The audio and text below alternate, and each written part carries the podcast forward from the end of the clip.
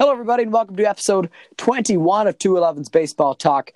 My name is Dylan Baker, alongside, as usual, my father, Chris. Here's what we have on the menu for you guys today. Sportsnet hires a new host of Blue Jays Talk on 590, the fan Scott MacArthur, formerly at TSN, and we have him on the show today. I got a chance to sit down with him earlier. It was a great conversation. We will also talk in depth about Mike Trout's contract a mammoth deal 10 year, $360 million extension, adding to his already large contract, making it 12 years, 430 million. Chris, how are you today? I'm good, but I think uh, I think Mike Trout's doing a little better. yeah, I think that's a safe bet. I know we'll get into that, but holy cow! I mean, 426 million plus uh, for 12 years. That's huge. So be, I'm interested to talk to that, talk about that. But boy, oh boy, am I excited about the interview you have today.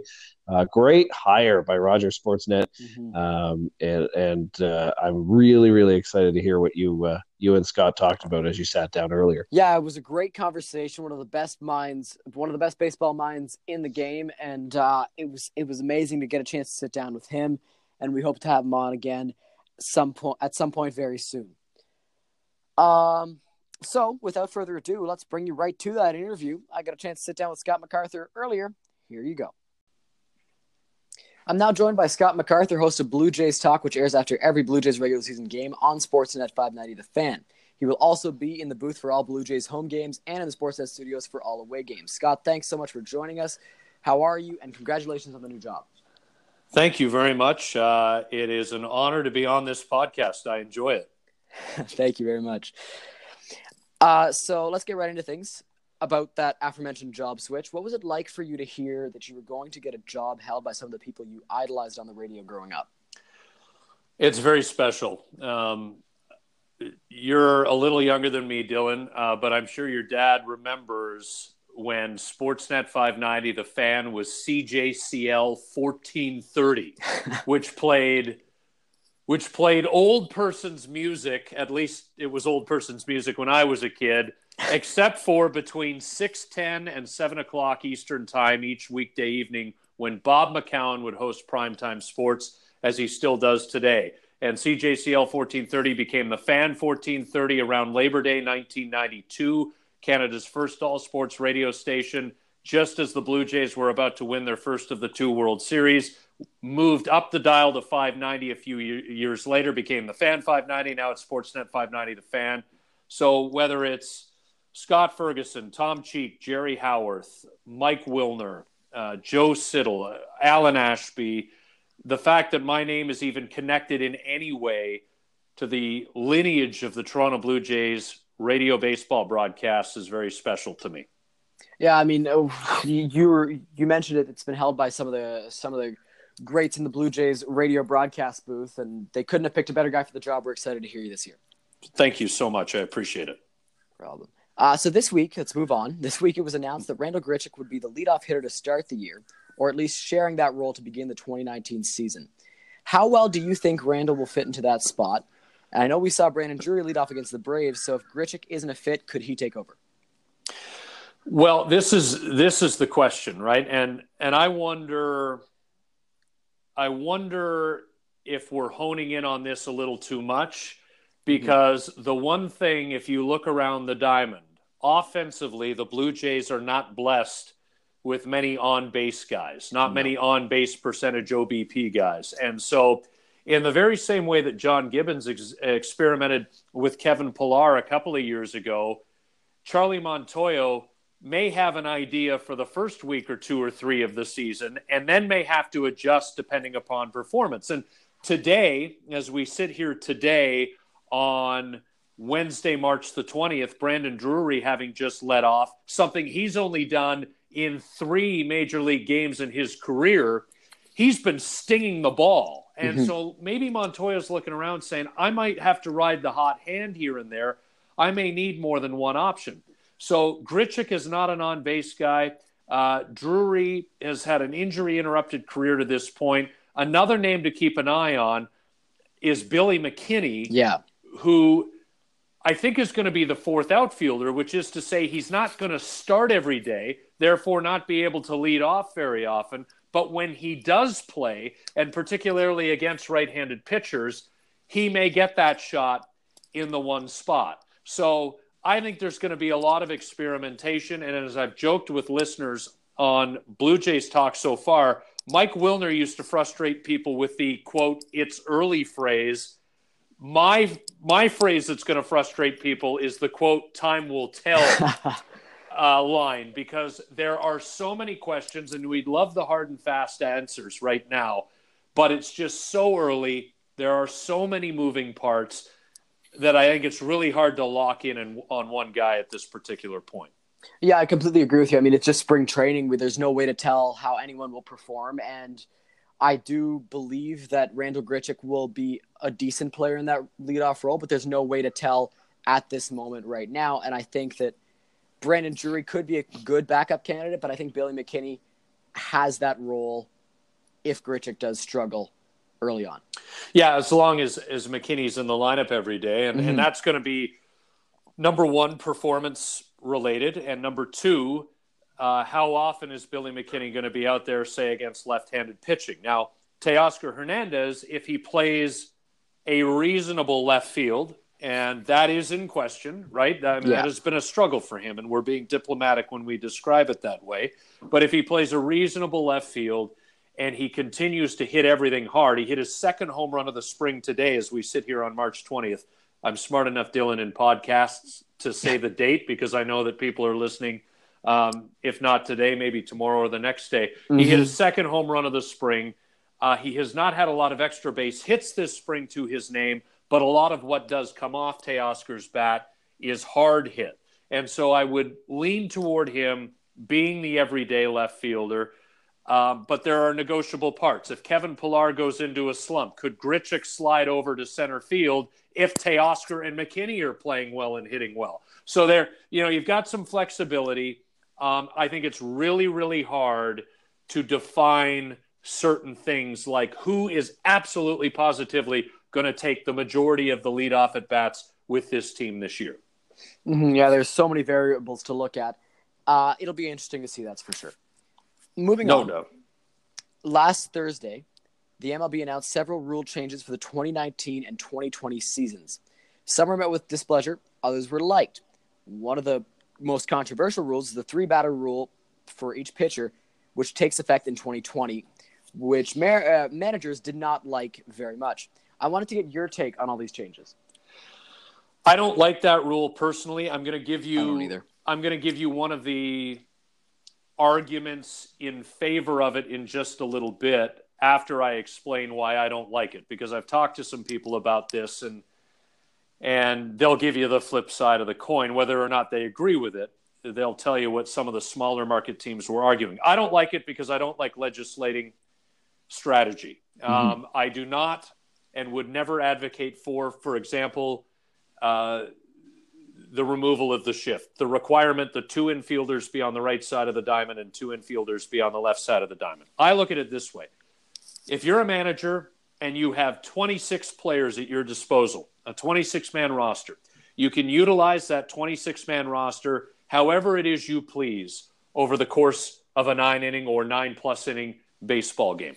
And if you run out of people, that's your problem. You've mismanaged the baseball game. So if you want uh, if you see uh, righty, lefty, righty batting lineup coming up at a crucial moment in the eighth inning, and you want to go hard throwing righty, hard throwing lefty, or so, lefty with sweeping breaking stuff to take on the left handed hitter and go back to a right hander, you should be able to do that. But you've mm-hmm. chewed through two roster spots in just two hitters. So you've got to manage that. I don't like outlawing uh, anything that pertains to the strategy of the sport. Here is one argument that has been given by some of the smaller market teams, which is we do not have the budget flexibility, the payroll flexibility. Now that we're adding a 26th man to the roster and paying an extra player a big, a big league salary, we do not have the budget flexibility to go after high priced left handed specialist relievers. So, you know, when Josh Hader, uh, becomes a, a, free agent a number of years from now, or a better, more immediate example, Andrew Miller. um, mm-hmm. who has been a heralded left-handed reliever for the last number of years in Major League Baseball. He's priced himself out of the market for about half the teams in the league. That's just the truth of the matter. I, if I'm not mistaken, the contract that he was on that just expired when he was pitching for Cleveland was signed with the Yankees for four years and $36 million. I'm telling you right now, you will not live to see the day that the Pittsburgh Pirates sign a left handed specialist reliever to a $9 million AAV contract. It's just not going to happen. So those teams are arguing we don't have the budget flexibility to have a pitcher like Andrew Miller in our lineup. And maybe Miller's a bad example in the sense that he can go multiple innings and is just as tough on righties as he is lefties. But my point is, is they say we don't have the budget to pay top relievers in a game that ever more increasingly is being dominated by the second, third, fourth, fifth, sixth pitchers that you use in a game. And so they say that forcing teams, forcing managers to employ a pitcher for at least three hitters in the game levels the playing field for them. How you feel about that is up to you. I'm just presenting a devil's advocate um, argument. I don't like it myself. I think managers should be able to employ the strategies that they have as they see fit. You know what? I get that argument. I do. It's a valid point, but I disagree with it. Or I don't disagree with it. I just don't like the rule. The I think like uh, let me give you a scenario. You got bases loaded, like we saw with uh, I think it was David Paulino earlier this spring. Maybe I think it might have been Elvis Luciano too who went through this. Pitcher has no control. Bases are loaded, walking everybody. You bring a guy in who also has no control, walks two batters, he, still has to face another one. Who knows what's going to happen there? Even walks one batter. He still has to face two more batters before he can get taken out of the game. What happens there? That could cost you a game. If you're in the playoff hunt, that could cost you your playoff chances. Yeah. To me, it's it's just ridiculous that they would introduce a rule like this. Like you said, it completely blocks a manager's possible strategy. Well, and what if you have um, a right-hander, doesn't matter what his name is, who comes into a game and he's got to face the next three hitters and for whatever reason, on that particular day, he's an absolute gas can and cannot get anything close to the plate. He's if he's not up, he's down, and if he's not in, he's out. And if he's over the plate, he's grooving it, and it's hittable. He's starting to aim, whatever the case may be. You, I think, have to be able as a manager to adjust. Now, will these managers be able to adjust using foresight? and and have to you know maybe look a, ahead a couple of outs or an inning or two. Okay, this is how our opposition is lining things up today. Who do they have on the bench? They've got this lefty who's available to them, this righty. Here's where I project they would use this particular hitter if I did this in that particular scenario. Maybe there's going to be increased nuance and a cat and mouse game that the devout diehard fan who really understands what he or she is watching is going to be able to try and track and project. Um, but there are so many intricacies that go on, including the fact that it doesn't matter sometimes what it looks like in the bullpen. That doesn't mean it's going to look good when it hits the mound after its eight warm up pitches on any particular day. I think you really are disarming the manager. And to your point, Dylan, there could be issues late in the season in very important games. Um, some people would say, well, that's just the power of performance and you've got to have guys who can get the job done. But I think as a manager, with the 26 roster spots, or as the case will be in September with the 28 roster spots, you should be able to use your guys as you see fit when you see fit to use them. Yeah, I mean, I don't know what else to say. I don't like the rule. Um, it completely eliminates strategy. It, it's changing the game too much for me because, like you said, a manager should have all of his options in play. Should be able to change who who's on the bump. He should be able to make a pitching change uh, in the middle of an inning when a guy has only faced one hitter or two hitters after he's been awful. So I mean, I, I don't know. I don't know. The rule is not good. I don't like it, and I think it's going to affect the game in a tremendous way down the stretch. I agree with you. So let's move on to a topic that's kind of been discussed this spring. Dalton Pompey's had a pretty good spring so far pretty good might be an understatement, but he is out of options, and it does not look like he's going to break camp with the team. Would or do you think it's going to be? A, do you think it would be a good move for the Blue Jays to shop around with other teams to see if they would take Dalton Pompey so you can get something back for him? Well, if you've decided that that he's not going to make the team, then that's absolutely what you do, um, and and you play the time game. And the Blue Jays still have it, as all 30 teams do at this particular mm-hmm. point, and and there's going to be a crunch time. Decisions will have to be made by the middle of next week, prior to opening day, Thursday afternoon, against the Detroit Tigers, and you're going to have to set your roster. And I think you use that time to try to extract whatever it is you can. If you've decided you're moving on from Dalton, to try to, to extract whatever you can uh, out of a out of a team that may be interested in giving him uh, a second shot to maybe settle down and, and be a contributor somewhere else. That's where I see this going. Where's the value at? Well, depends on who's interested. Mm-hmm. Um, like, for example, I, I don't think there would be uh, a lot of value in doing a deal with the Baltimore Orioles because the Orioles lost approximately 14,000 baseball games last year. and because they are in the American League with the Blue Jays, they are going to get the first kick at the waiver wire can, right? So if Dalton hits waivers, the Orioles, a rebuilding team, looking for a buy low, potentially high reward guy, might scoop him up and throw him out there in center field or one of the corner outfield spots and say, hey, maybe Dalton comes to the Mason Dixon line and settles down a little bit and finds his groove and becomes a contributor. But if there is a team that is legitimately interested in a guy who swings from both sides of the plate, a guy who can steal your bases, somebody who still has upside in the outfield, but they're worried that if he hits the waiver wire, he's going to get scooped up quickly, which would be my anticipation, personally mm-hmm. speaking. Then maybe you can get not an appreciable prospect, but a lower level guy who, if you hit on the right one, may, and I underline the word may, may turn into something at some point.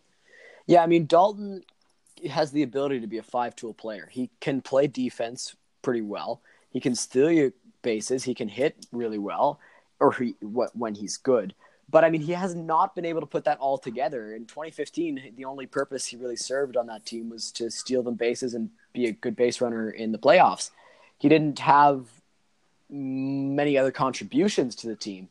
And last year, he was the only man on the 40 man roster not to be called up in September. So I think that the the Jays are the Jays could be over Dalton Pompey. I think they, mm. they hmm. likely are over Dalton Pompey.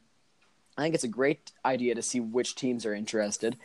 Um, I don't know how much you get back from the Orioles because they probably just want a placeholder and they'll give you a fringe prospect in single A to get him.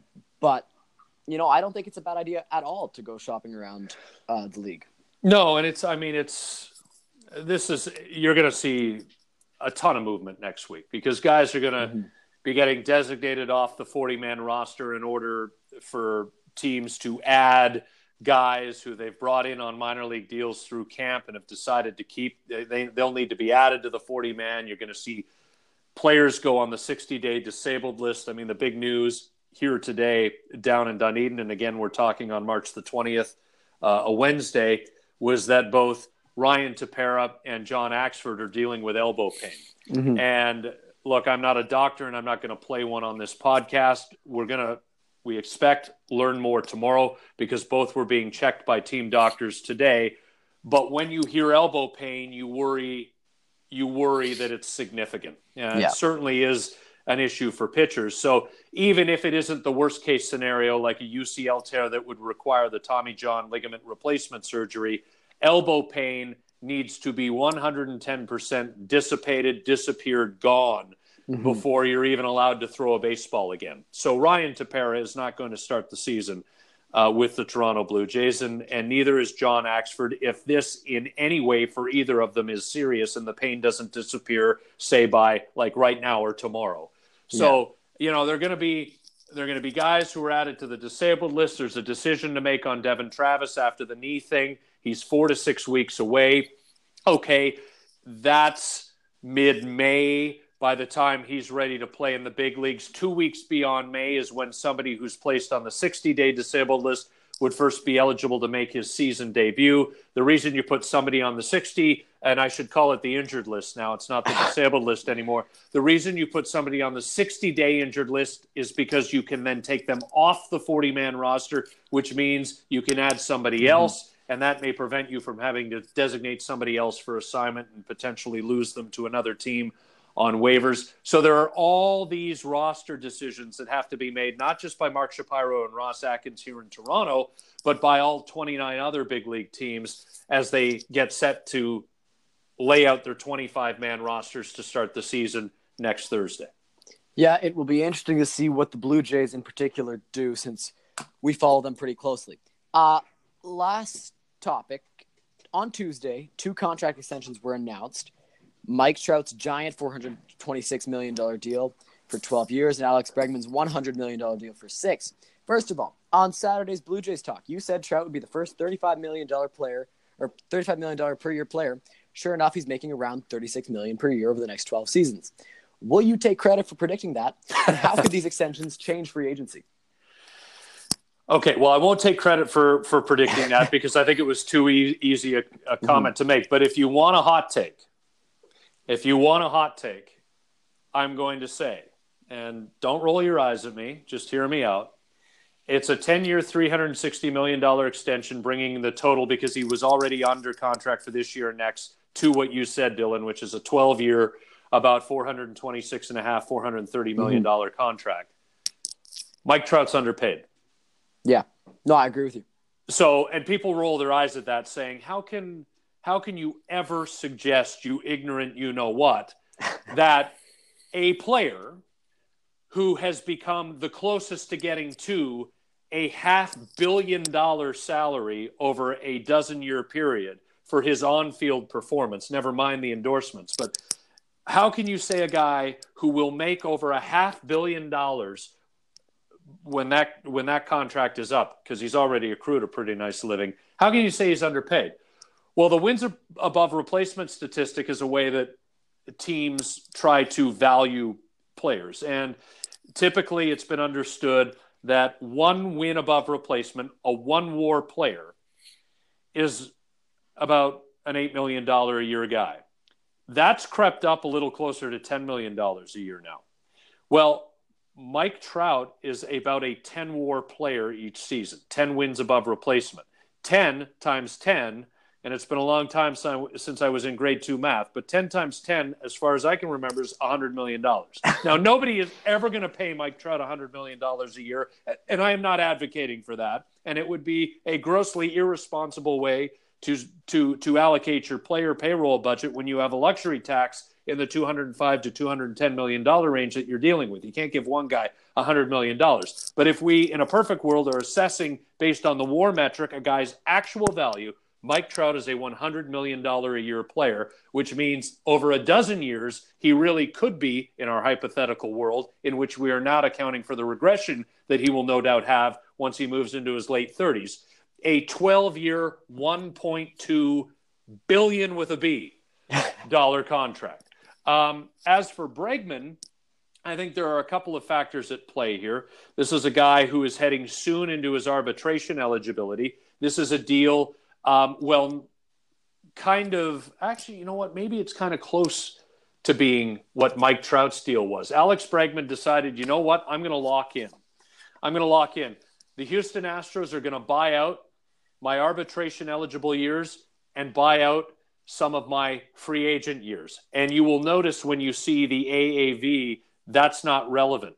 That contract will pay him, and I haven't seen the numbers, so I can't say it specifically, but it will pay him X amount this year, and you will see significant bumps year over year over year because they are projecting what his ARB rate would be based on projected uh, projected production, and then number of years down the road, they will pay him high, high season salaries, buying out those free agency eligible years that he would have. So that will be an ascending contract.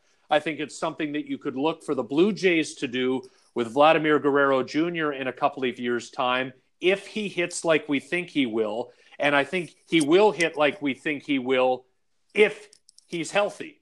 And that's a question. And Vlad is not how we say uh, svelte. so, you know, there are some questions around that. That's going to have to play out over time. I think part of Bregman's rationale as well is we've got some labor uncertainty coming up here. This collective bargaining agreement is scheduled to end after the 2021 season.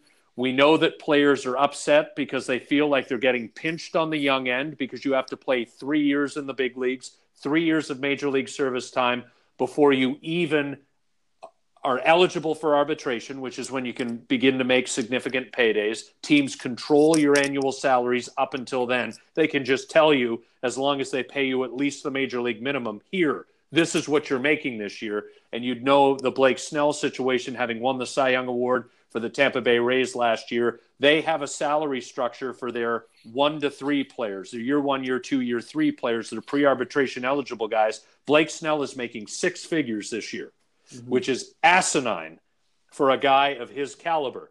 And so players are upset that they're getting pinched on the young end. And now with sports science and analytics data telling us that guys are considered old at 30, 31, 32, they're saying, hey, wait, given development time, big league ball players typically don't break in until they're 22, 23. If I'm not free agency eligible until 29, and you're already telling me I'm old, when am I really going to cash in?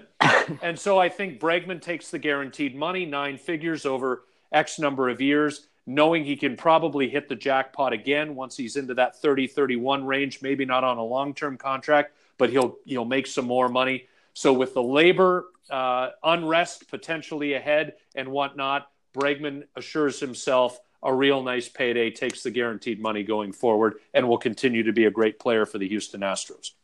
Yeah, uh, I completely agree with you on your take of Mike Trout being underpaid. He's he's the best player in baseball. I thought he deserved more than what he got once I saw the AAV. Uh, Bregman, it's it's interesting. You're right. He's gonna he he takes the guaranteed money instead of maybe not signing till March, like he would have if he was in if he was uh, if he hit free agency at at the age. Well, how old do you know how old he would have been if he hit free agency?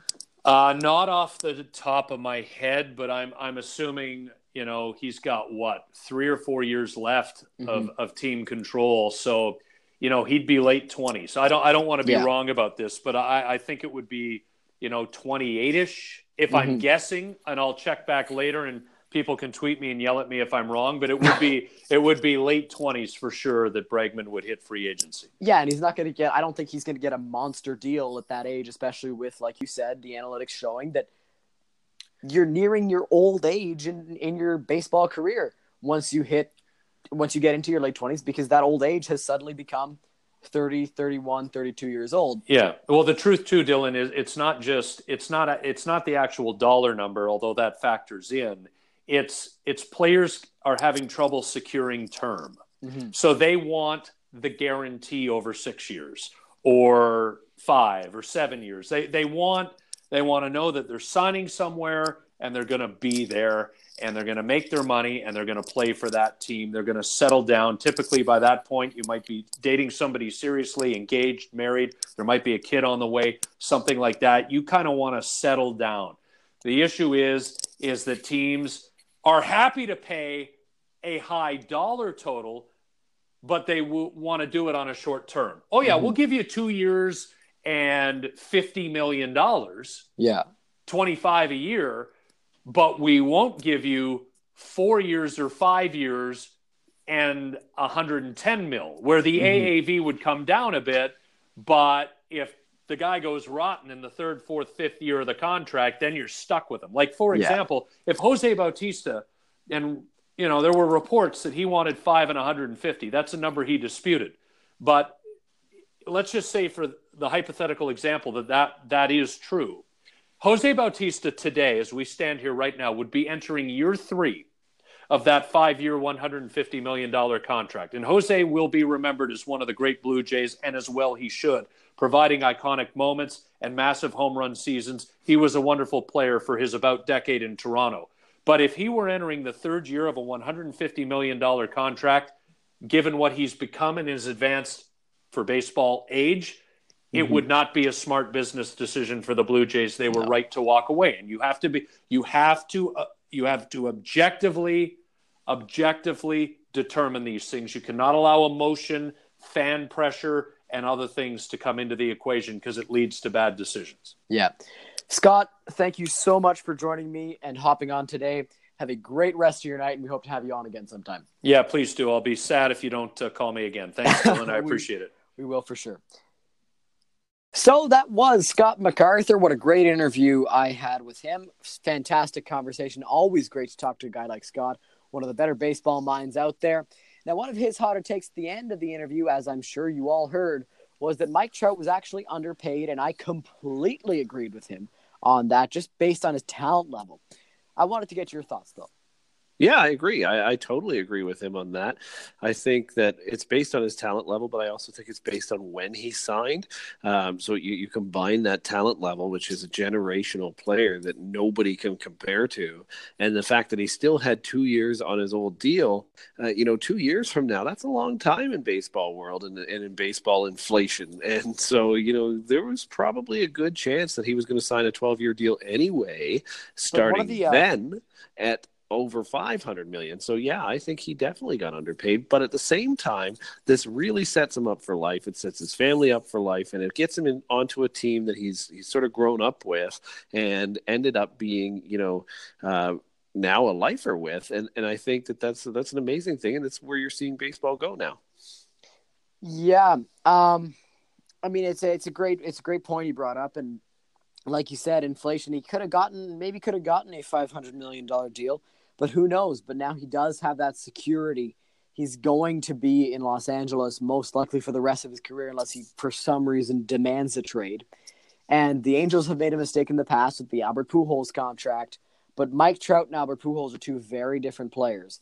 And Mike Trout at 38 years old, when this contract expires, 38, 38 39 years old, he's still going to be pretty good player. He might not be the best in the game at the time, but he's going to be a pretty good player and he's going to go down as the best of my generation uh, for sure and one of the best of all time. Yeah, I agree with that, and I think that the you know you bring up a good comparison with the Pujols contract, which was great for the Angels in the early going, his body's kind of broken down on him a little bit and and that's made the later part of this contract to be a little bit of an albatross for the Angels. But at the same time you know I don't foresee necessarily that happening with a Mike Trout. You're right as well that it's done at 38 whereas Pujols is done at like 41 so mm-hmm. uh, which really do we ever other than Bartolo do we ever see a player go that or Ichiro even? But um, but I mean that's the thing like you you know I think this is a really good deal for both sides I think there might be a chance he could have got paid more, probably in Philadelphia a couple of years down the road, but that's not going to happen now. And I don't think he really cares. I, I just don't think he really cares. He's got the security now up to 38 years old. There are no opt outs in this contract. So it's not like he's thinking, oh, I'll go somewhere else three years from now and just take more money now no, he is an angel probably for the rest of his career, and and uh, you know it's up to Major League Baseball now to probably start marketing him a little better because there aren't a lot of Anaheim Angel fans out in the East Coast, and and and therefore don't know a lot about Mike Trout, and I think mm-hmm. that's where you're getting all these weird takes that he's overpaid because the East Coast fans don't know much about him at all, and I think that's well, where those those takes are coming from because they just don't know. Well, yeah, but uh, I mean, East Coast fans they don't necessarily want to stay up till till one a.m. to watch uh, just Mike Trout play. But one of the things, one of the reasons that I think that people are saying that Mike Trout is overpaid, Bryce Harper and Mike Trout are two very different players. Mike Trout, in, in my mind, and anyone who watches the game's mind, is a much better player. But Bryce Harper is a bigger brand. He's a bigger name.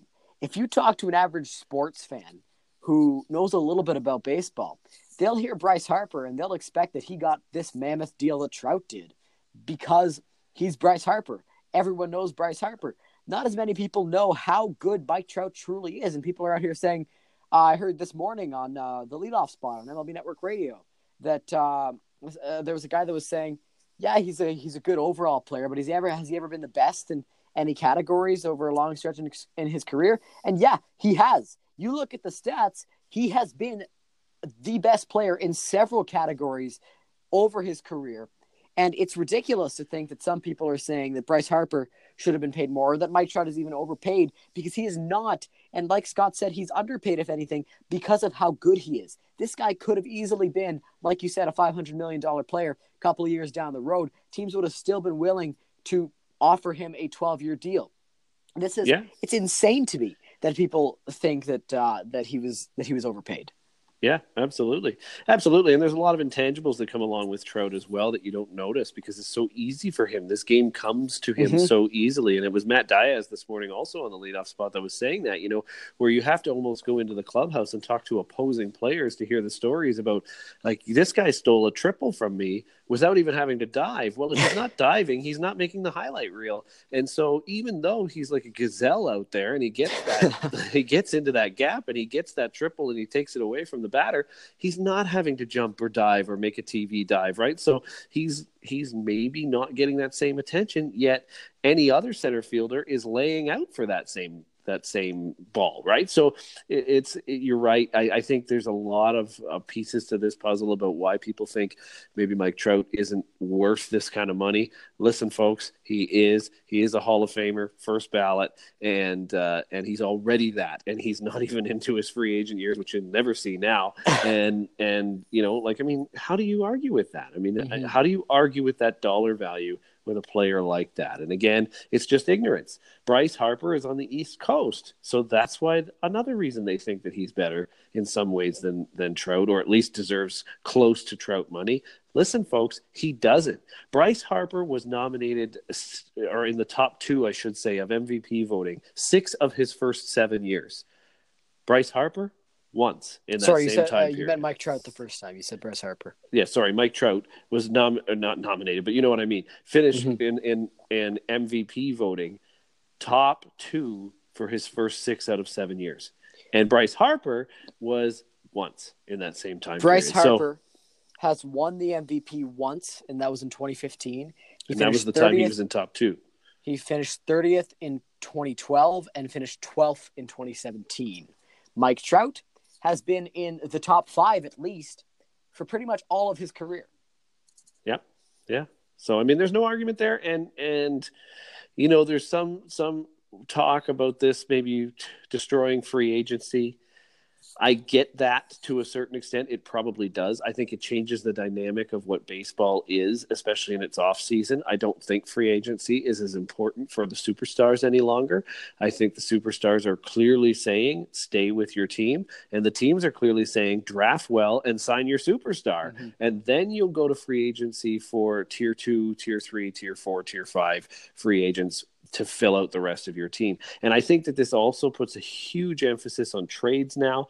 I think this is where the game is going, whether you like it or not, whether you're an old school radio broadcaster from Toronto that that that wants this to to happen and have these free agent signings because it's taking the excitement away. I don't think it is at all. I think the excitement just changes to trades, which by the way are more exciting than a Mhm. free agent signing in my opinion. So I don't think it destroys baseball. Does it change it? Absolutely. Does it change free agency? For sure. But I think it's it's just as exciting. It just baseball has to look at how everything works now. That is a great point, and I will leave it at that. This has been a wonderful episode of 211's Baseball Talk. We thank you all for tuning in. For Scott MacArthur and Chris Baker, I am Dylan Baker. We'll see you all next